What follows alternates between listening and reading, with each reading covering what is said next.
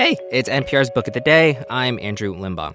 Something kind of rare happens in today's interview.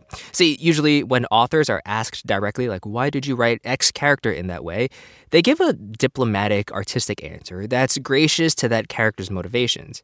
But there's a character in Maggie O'Farrell's new novel, The Marriage Portrait, a young duke named Alfonso who existed in real life. And O'Farrell read something about him and how horrifically he treated his sisters.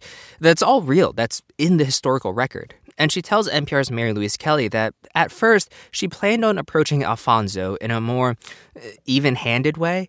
But when she found that out, she thought, you know what? This guy was an abusive, murderous jerk in real life. Why bother giving him the benefit of the doubt in fiction? Maggie O'Farrell's last novel, Hamnet, blew me away. It is the story of the only son of William Shakespeare, about whom little is known, and O'Farrell set out to imagine who he was, how he died, and whether Hamnet's short life might have inspired one of his father's greatest plays.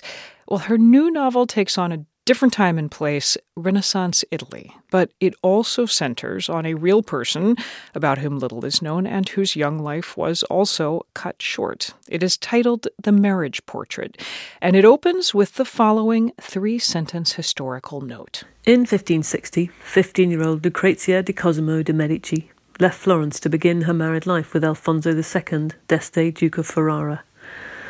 Less than a year later, she would be dead. The official cause of her death was given as putrid fever, but it was rumoured that she had been murdered by her husband. That is the author, Maggie O'Farrell, reading, and she is with us now. Welcome. I'm so glad to speak with you again. It's so nice to be back. Thank you for having me. So, those scant details that you just told us constitute pretty much all we know from the official historical record which meant you had all kinds of running room for your imagination and you imagine her as quite a wild spirit. How how did you come to realize the fuller character that, that appears in the pages of this novel? Well, I think it's no coincidence that the writing of this novel was pretty much bookended by the pandemic. And I don't think it's a coincidence that a lot of the novel is about constraint and lack of choice. So Lucrezia was married off to Alfonso, the Duke of Ferrara, in a kind of politically advantageous union for her father. Um, you know, she was sold for, I think it's something around the, uh, the amount of 50 million pounds. That was her. that was her dowry. Right. And also, I realised that in my research that her parents, so her father Cosimo de' Medici and her mother Eleonora, quite unusually educated their daughters alongside their sons. So Lucrezia and her two sisters, they would have been highly intelligent, erudite, well-read young women. And I just thought, you know, obviously their destiny is to make this union for their families, but you know, all that education and intelligence and reading it doesn't just disappear. You know, there needs to be some kind of outlet for it. So I imagine that Lucrezia might have been a painter. And also, let's not forget that the Medicis had hanging on the walls of their palazzos, you know, the original Botticelli. Mm-hmm. they had the Birth of Venus, and I was thinking, well, what what must it have been like to have, you know, have had the Birth of Venus basically in your living room? There's a scene early in the novel where I felt like I was starting to get to know her. It involves a tiger that lives as they do in the basement of the palazzo where, where the dad, Cosimo de' Medici, has a private zoo. Describe it and why you wanted that scene. Well, actually, strangely enough, that was the first scene I ever wrote about Lucrezia, and in a sense, it was my way into her character. And I just read that Cosimo had kept this menagerie of exotic animals in the basement of the palazzo. So, and I was just, you know, Renaissance art is filled with lions. There are so many lions in Renaissance art, but very, very few tigers. And I think that's because they'd never actually seen one. So the chapter is entitled The First Tiger in Tuscany, and Lucrezia catches a glimpse of it and really wants to see it herself. And so she goes down, she escapes down to the basement uh, late at night, and she puts her hand through the bar of the cage to touch the tiger and I uh, it was just my my first image of her as this very little, very determined girl. Uh, for a Medici princess, Lucrezia has not had the happiest childhood. Her parents, her siblings could be quite cold. She acquired survival skills, which you then have her deploy to survive her marriage. I wonder if you would read for us the scene uh, where we see some of those skills being deployed. This is where her new husband's best friend, Leonello, is not showing her the respect that he might. Lucrezia does what she always does in situations such as this. She did not grow up with four older siblings who continually put her down, kept her in her place, excluded, teased, and belittled her, and learned nothing. The dynamic he is hoping to create is as familiar to her as the shape of her own fingernails. She is expert at dodging such invisible blows. How are you, cousin? she murmurs. She will not raise her voice to him any louder than this. If he wishes to hear her, let him bend down from his saddle. I see you have been successful in your hunt.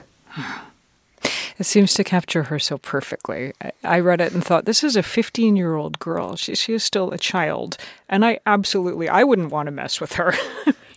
Good luck to Leonello. is that an accurate reading, I suppose, is what I'm asking? I think so, yes. I mean, I, I, I had to kind of reread the age she was. You know, 15 is so young. And he, uh, uh, her husband Alfonso, the Duke of Ferrara, was 27, and he had only been Duke for less than a year. His father had died the previous year. So Alfonso is having to assert his might. He's having to show everybody that he can do this job, that he is absolutely up to the task of being ruler. And so Lucrezia arrives in this place. She's incredibly young. She has no allies. She doesn't know any of them. And she's got to try and cope. She's got to get used to being married and also to assert her position as Duchess of Ferrara. I read an interview you gave to the Times of London in which you describe uh, Ferrara's cruelty to his sisters and how mm. you read about this and thought, okay, the gloves are off, Alfonso. Explain. well, at the beginning of, of you know at the beginning of the process of writing the book, you know there are some historians that believe that Alfonso murdered Lucrezia, and there are others who say that he didn't, that she died of natural causes, possibly of pulmonary tuberculosis. And I, I think at the beginning I wanted to be quite even handed. I thought, you know, I must give this man the benefit of the doubt. And then I read about this situation where one of Alfonso's sisters, he discovers that she's having an affair with the head of the guardsmen in the Castello. And this is absolute historical recorded fact. Alfonso was very proud of this.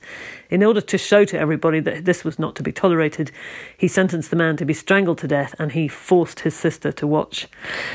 And this just you know, absolutely made my blood run cold. I thought, well, this man is more than capable of having killed Lucrezia, so I'm going to run with that interpretation of history. You made a pilgrimage to the real Lucrezia's tomb. I did. Where is it? What did you find? Well, she is buried along with the other um, Este family in a monastery in the south of Ferrara city. And I got to Italy just as the travel restrictions were lifting, and the monastery was completely uh, shut. So I rang this huge kind of iron bell that I had to pull, one of those really impressive bells. And the nuns came to the door, and I had to explain to them in, in my not very good Italian what I wanted to do. And, and we had this slight back and forth. And then they said to me, Nobody has ever asked to see her tomb. And that really broke my heart. So I had taken flowers and I put them on her grave. And I'm not ashamed to say I did have a, a little bit of a cry because it was just, I mean, who knows what the nuns thought. this slightly kind of possessed woman who's incredibly hot in the Italian heat, bursting in and saying, "I really want to see this grave," and then crying. But I, I felt so, it was so sad to know that she was there, that actual her, her bones were under that stone on the floor, but nobody had ever wanted to see her. Maggie O'Farrell, thank you. That's my pleasure. Thanks so much for having me. Maggie O'Farrell talking about her new novel, The Marriage Portrait.